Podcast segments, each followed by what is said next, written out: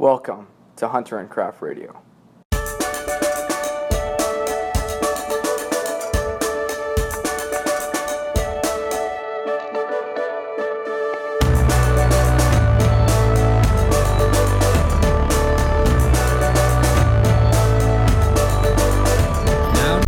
Hey everyone, welcome to Hunter and Craft Radio episode number 8.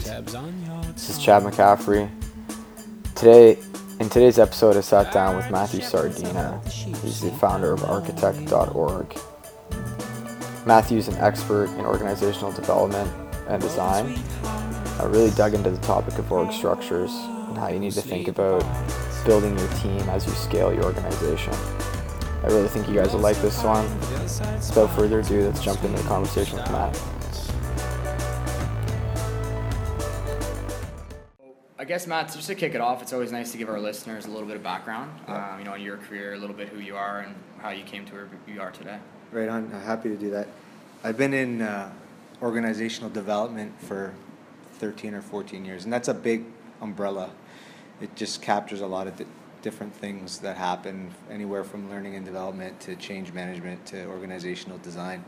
And you know, when people ask me, "How did you get into this business?" I, I kind of feel like a bit of a geek because I get excited about things that most people don't get excited about. So I, I did a lot of soul searching and I thought back, and, and it all started when I was six years old.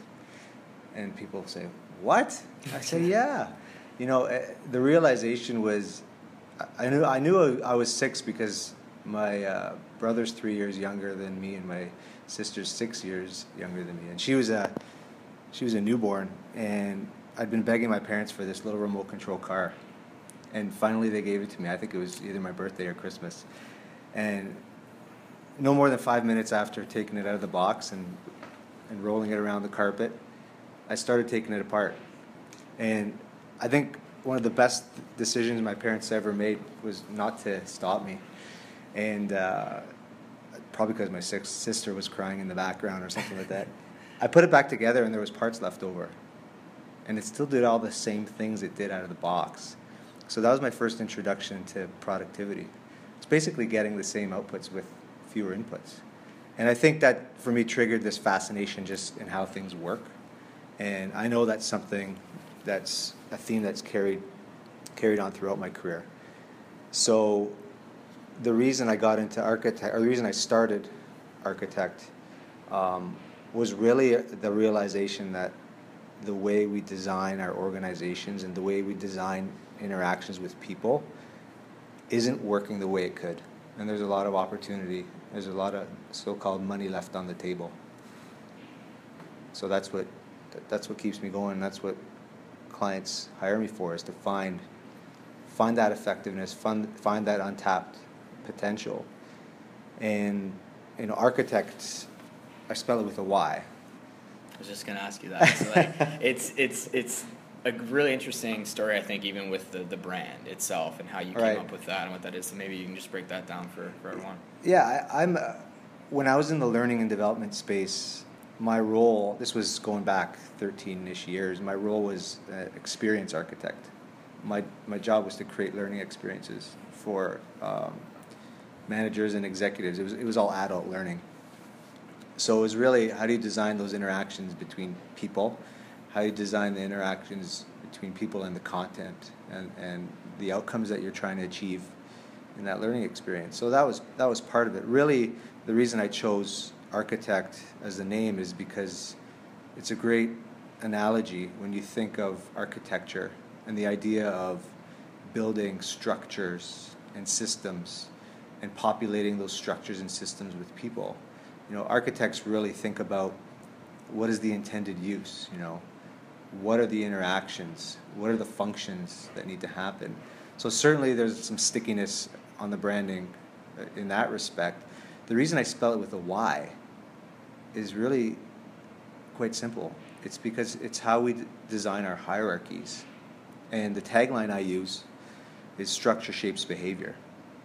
And the Y stands for hierarchy because you cannot escape hierarchy. And there's a lot going on these days with, you know, very experimental ways to design companies. You know, you look at the networked organization, the social organization, holacracy, the list goes on and on. And they're all very well intended. The reality is, is hierarchy is a natural system of order.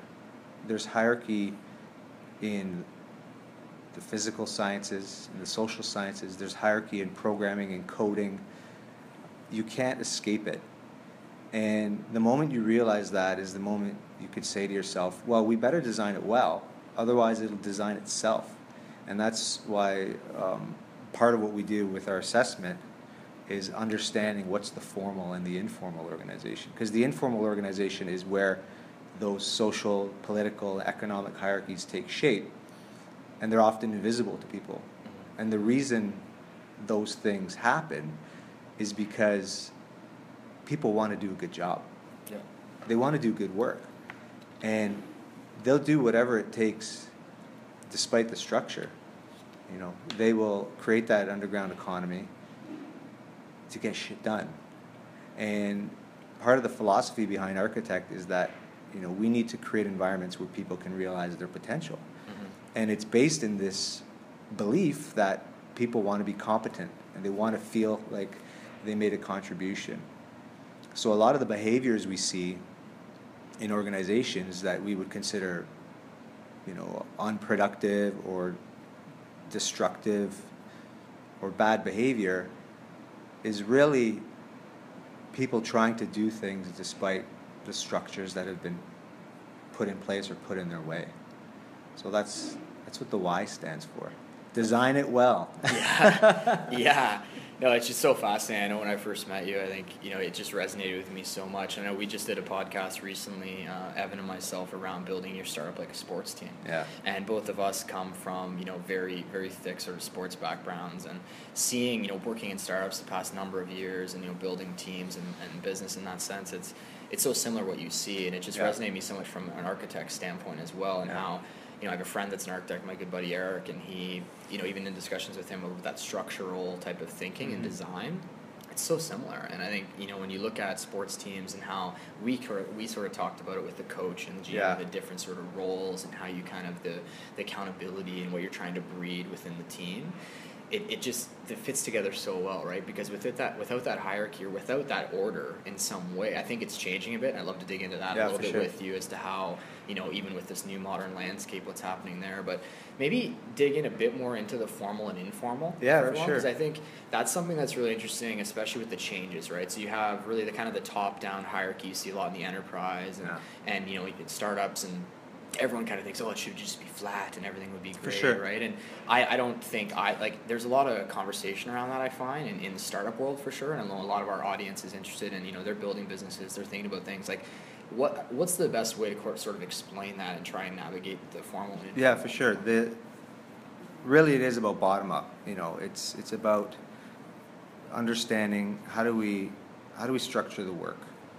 So the reason I, I diagnose formal and informal is really to, to provoke a discussion about this is how you think your business is operating, this is how it's really operating.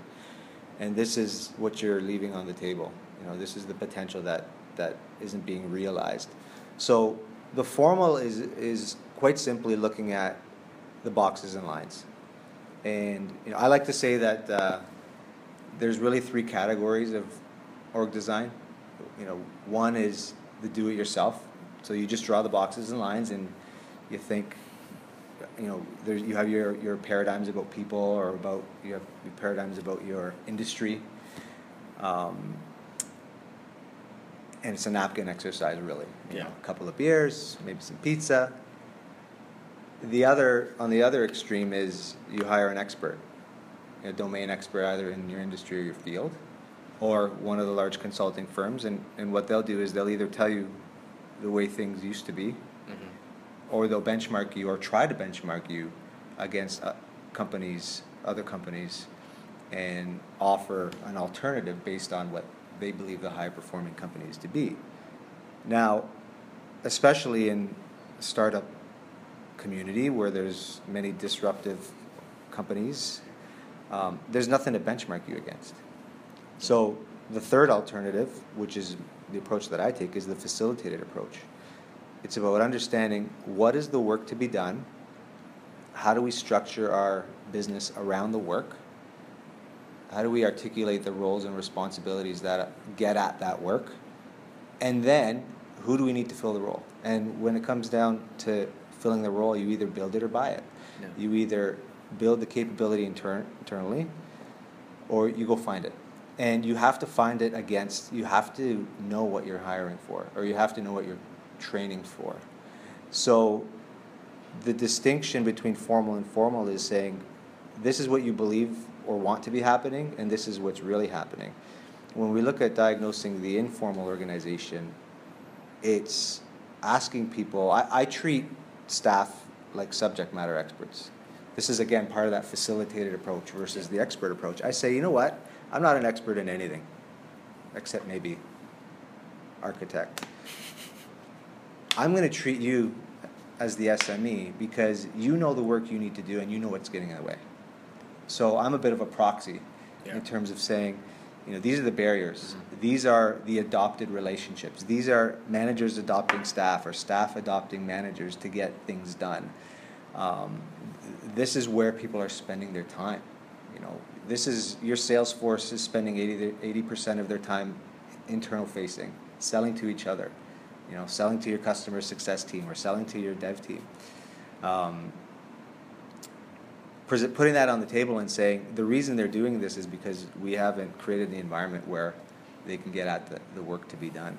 So part of what you'd see in an informal or in that diagnosis is is the matrix. And a lot of times I, with the organizations I've worked with, they're at least two to four times the size that they really are. And what I mean by that is there are so many informal reporting lines that your organization might as well be two to four times larger in terms of administration and and calories spent and effort spent Yeah. and work being assigned. And you got to clean all that up because what I've also found through the diagnosis of, of the formal informal is, and I've interviewed hun- many, many hundreds of, of people and, and many, many hundreds of surveys across, you know, from startups, 13 people, to enterprises of 13,000 in a whole bunch of different industries. And there's at least people are operating between 50 to 60 percent of their potential effectiveness. And anyone in the retail business, when you talk about same store sales, and if you say to them, I can give you, you know, 40 to 50 percent lift with same store sales, they'll be all over that. And that's the reality of organizations is unless you design it well, you're going to incur a lot of cost and a lot, a lot of wasted effort. So that's that's what that initial diagnosis does.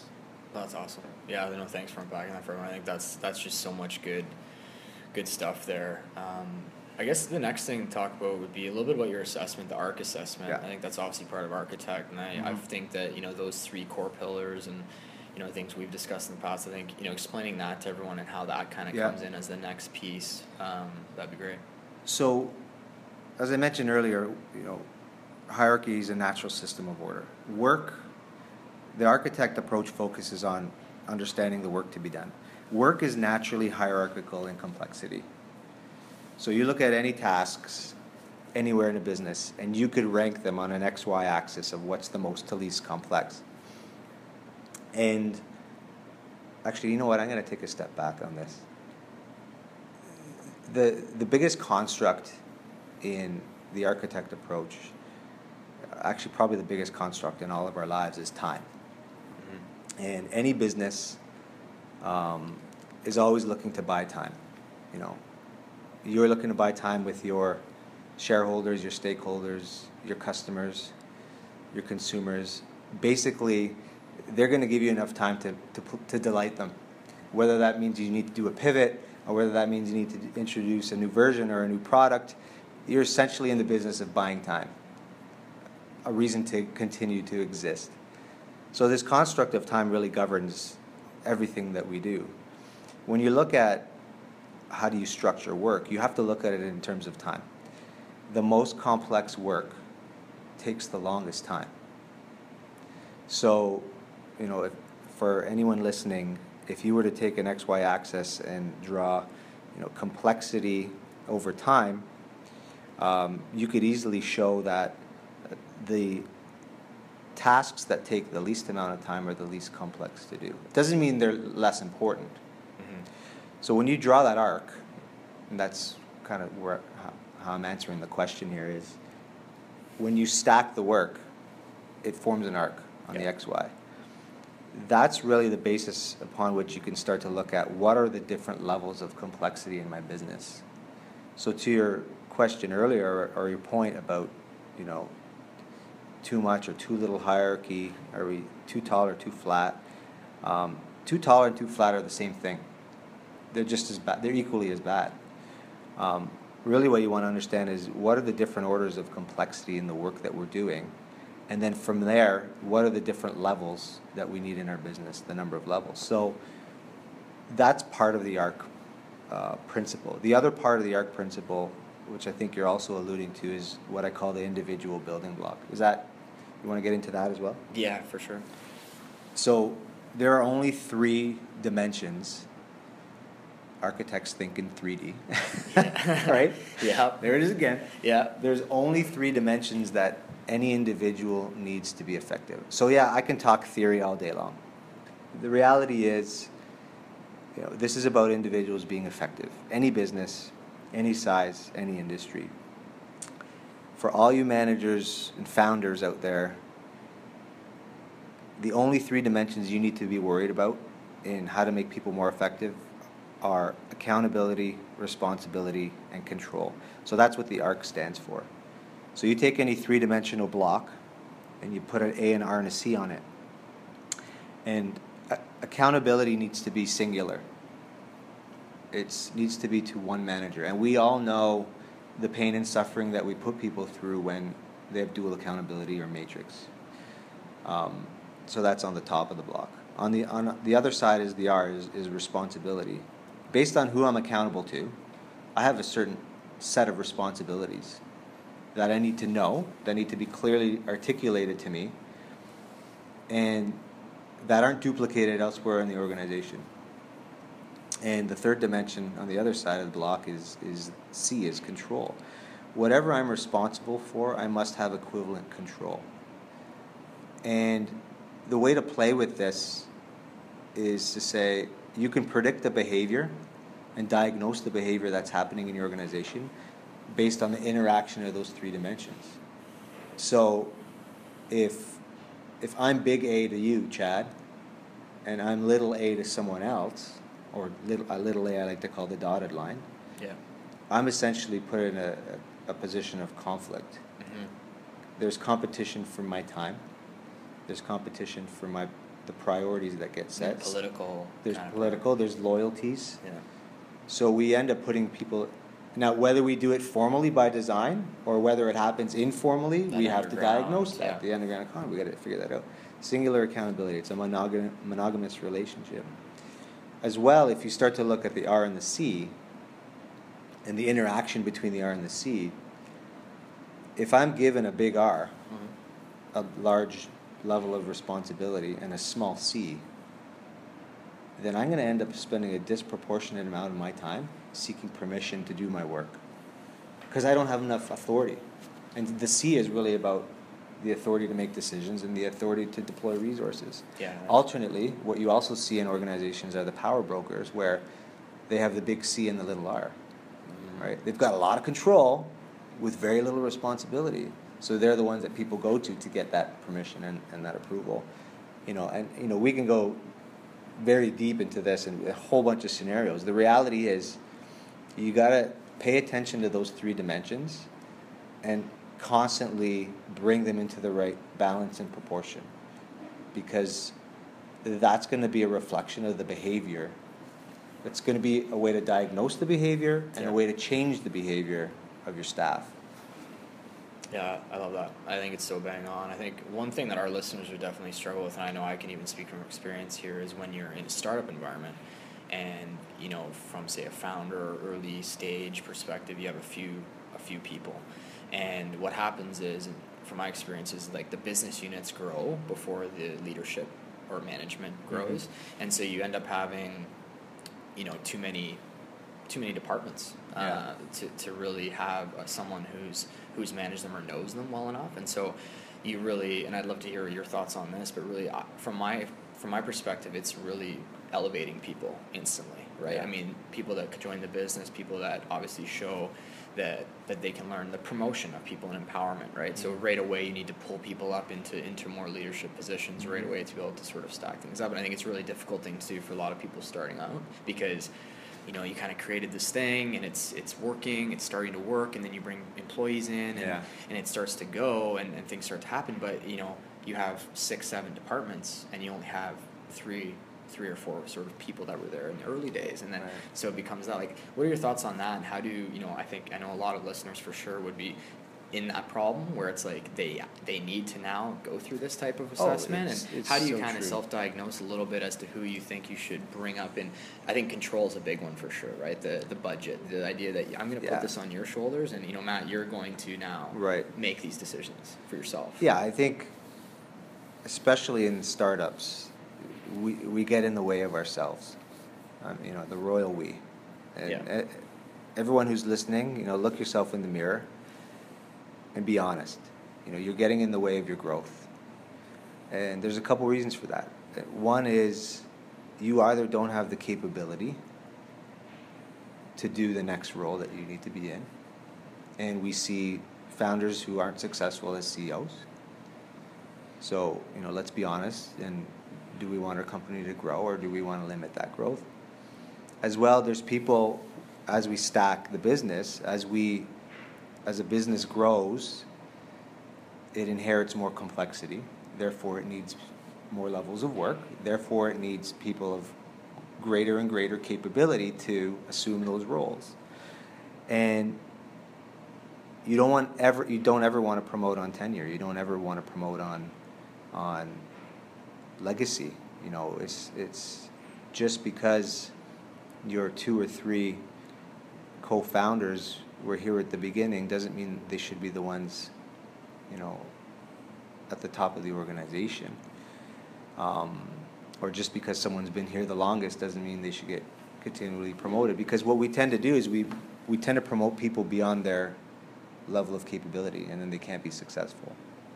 So once you understand the levels of work in your business, and from there can articulate what the roles require in terms of responsibility and authority, it's very easy to, der- to determine the competencies and the capabilities you need. They map over, you know, exactly, and they basically fall off the page. Mhm. Um, that's your basis to assess: do we build it or do we buy it?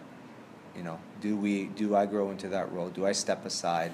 Do I have to go to the market? Can I cultivate it internally?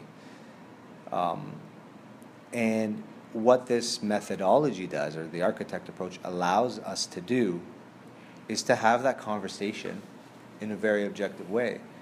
Because it's tough to have that conversation and not bring in personal biases. What makes this really effective in terms of change management or stakeholder engagement is everything we do from discovery to design to development, those are the sort of three phases. We never talk about people, right? We always talk about what is the work, how does the work stack, how do we organize the work, and you know what is the capabilities we need to put against the work. Then you could really start to reflect on what do I need to do to get better? What do I need to let go of? What control do I need to give? And part of control and authority, and the whole the whole uh, part of the hierarchy bashing that goes on is people see hierarchy as a power structure Mhm. when it absolutely is not. Hierarchy is a way to organize complexity, and hierarchy is a way to give authority. Part of a manager's responsibility is to give people authority. Part of the reason you're at that level, or you have people reporting to you, is because you've been endowed by your manager to give people authority to make decisions yeah that's really good the point. CEO or the founder has Yeah. been endowed by the board to give their first first line reports authority So we yeah. we have to think of we have to think of organizations and hierarchies as a way to distribute work and authority to do the work, as a way to distribute capability. It's it's a way to, as any architect would tell you, it's a way to hold people together, right? Definitely. different floors, different levels, different color paints on the wall. Yeah. There's different work happening in, in different rooms. It's a way to distribute authority, it's a way to distribute work, it's a way to get things done. And it's really the only way I think, you know, because the challenge I see a lot too. I think there's a big, big generational thing. And I know for myself, I kind of sit right in the middle of it, and I work with a lot of enterprise, and I see, and it's, it's, it's no way by design. It's just kind of there's traditional, and there's kind of a bit more modern thinking. And I know I read uh, a really awesome article the other day. I think it was in Harvard Business Review or something. It was talking about leadership versus management, and it was talking about exactly as you're saying the reality that a good leader is someone that is providing that empowerment to their team. Like their whole focus is how do I put enough weight on you with responsibility Yeah. and, and make you be that hundred percent. Like like you said, in, in all your work and in all your studying, forty percent is still there for pretty much Totally, everyone. totally. So how much more weight on that, you know, squat rack? I'm glad can you I put I'm on glad you? you used that That terminology, that yeah. term because uh, you've you've seen me say this before. In ancient architecture, the way to strengthen an arch was to add weight. So imagine any of the great structures of our time, archways were built to, to, hand, to hold weight, to support weight. And it's when they aren't, when they begin to deteriorate. So the exact same principle applies to people, is that we need to load them with the appropriate weight of responsibility. If we're not, we're not realizing their true contribution uh, because they're intellectually or emotionally deteriorating. So, figuring out what those levels of responsibility are and placing them on the right people is going to push them to be fully productive.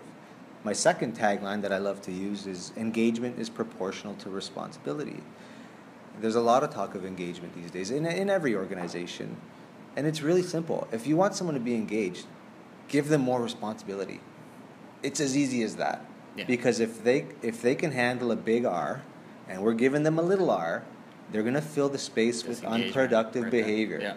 They're going to be your party planner, they're going to be at every meeting, they're going to be making work.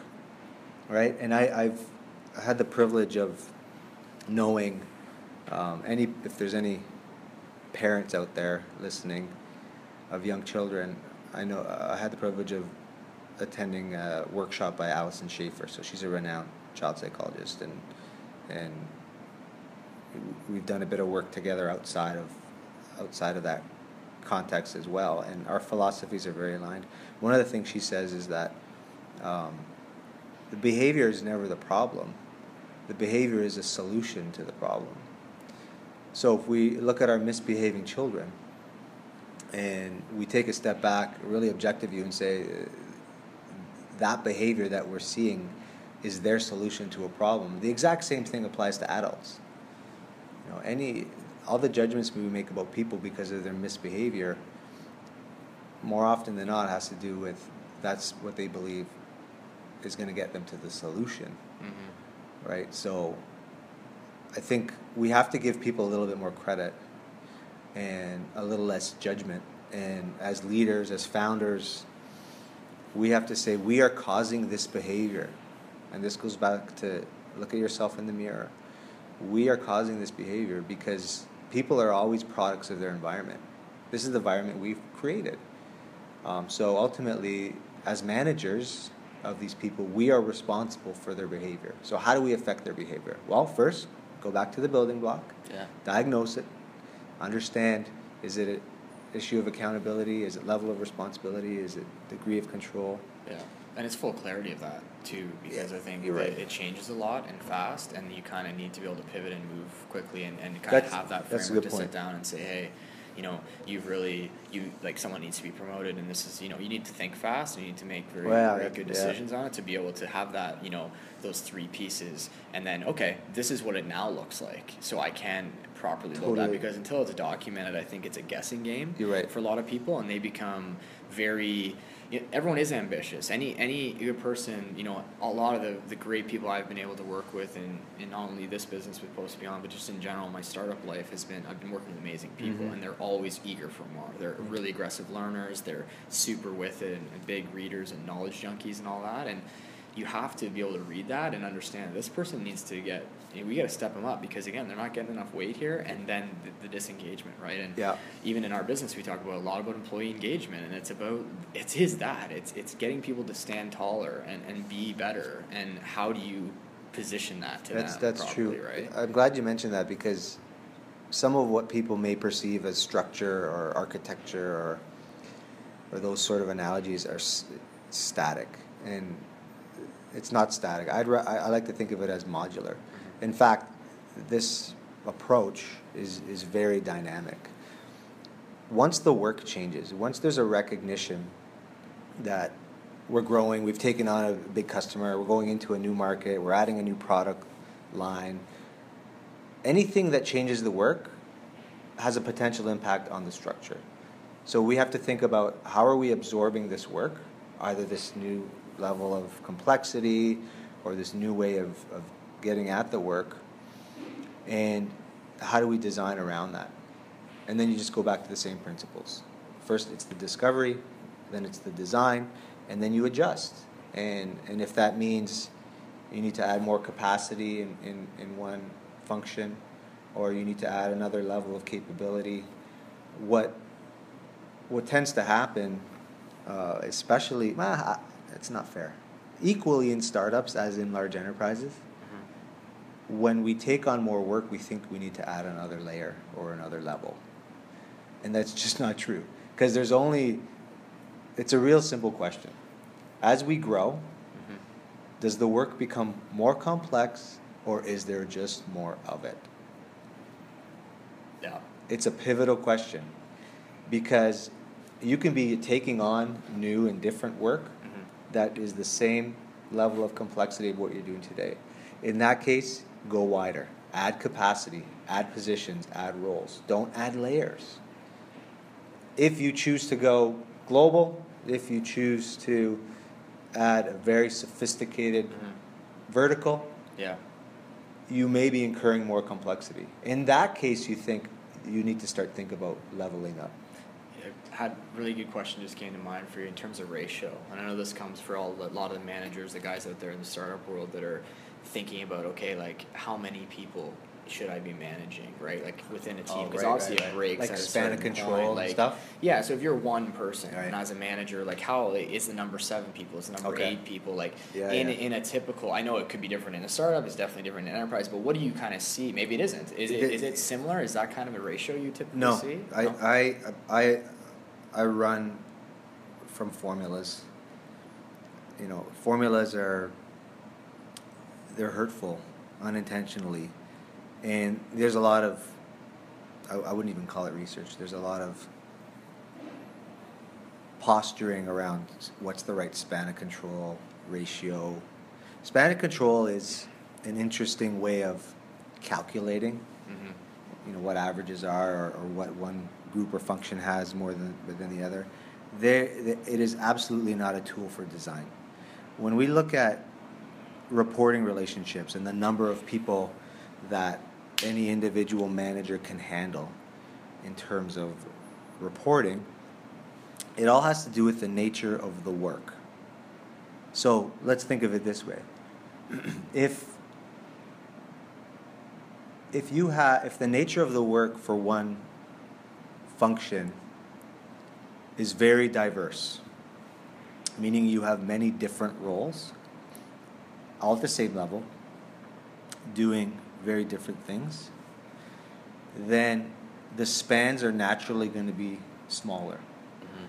because that manager is going to be is going to be required is going to be much more engaged in many different portfolios of work than a manager who may have 10 12 20 direct reports whose work is fundamentally the same so if we think about it as a production environment uh, you know, my manufacturing clients, this one's really easy, is obvious, in that you can have a plant manager or a, or a, a floor manager have 40 direct reports because the nature of the work for those 40 people is exactly the same. So the interaction that they require with their manager is far less, Okay. much broader. Yeah.